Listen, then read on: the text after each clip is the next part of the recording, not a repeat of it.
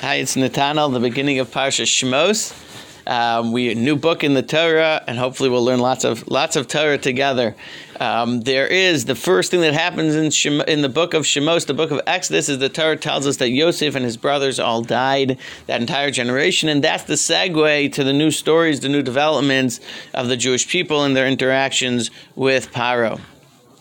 At the end of last parsha, Yaakov Avinu dies, and in Yaakov's death and Yosef's death, the Torah, the Torah t- tells us a bit about this, about this, and the Torah uses a word by Yaakov that they um, of mispade of, of what we call eulogy. So I'd like to share a story that I that I experienced and perhaps a lesson from Rav Hirsch. I was at a funeral about a decade ago. Um, a person who in his community seemed to me was a little bit more educated, perhaps more engaged, um, perhaps a bit of a role model. Not a, not like he wasn't a rabbinic leader or, or such, um, but he did you know did lead services sometimes, had a bit of education, and was highly sensitive and engaged in Judaism. I thought when I went to his funeral that he would be celebrated as a role model, which she deserved, not as, you know, not as the all-time leader of the community, but as someone really special that others could look up to. And it didn't happen.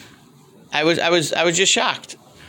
Here was a person who was clearly to me a bit of a cut above his community and, and he wasn't celebrated. It wasn't it wasn't, so to speak, spoken out and recognized, appreciated, held up as a role model. And it bothered me. How could they not do that?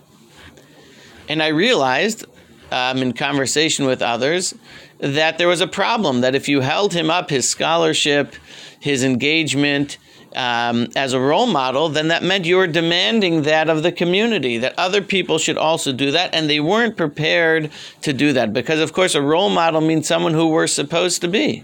I should be more like that. I should be more engaged. I should be comfortable leading prayers. I should have a, a, greater level of Jewish education and be comfortable in the Jewish texts.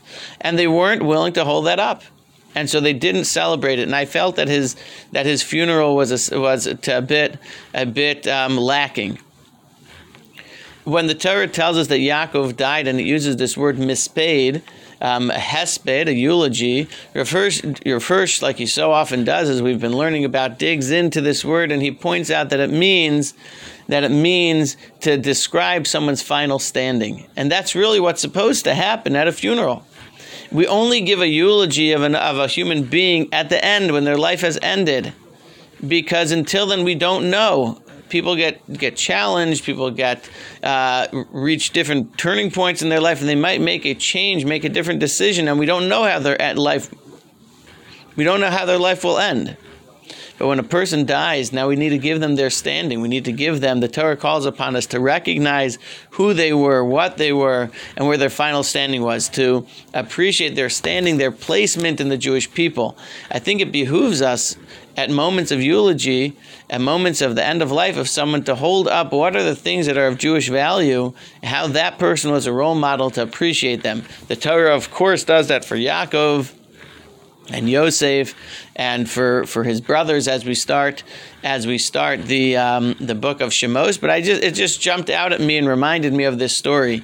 How we need to make sure that that which is of true value is that which we we recognize in people and that we hold that up as role models to aspire to as a each person you know as any person that we know comes to the end of their life to, to look at and see where the things that we can learn from where the things that we can strive for to let them be jewish role models for us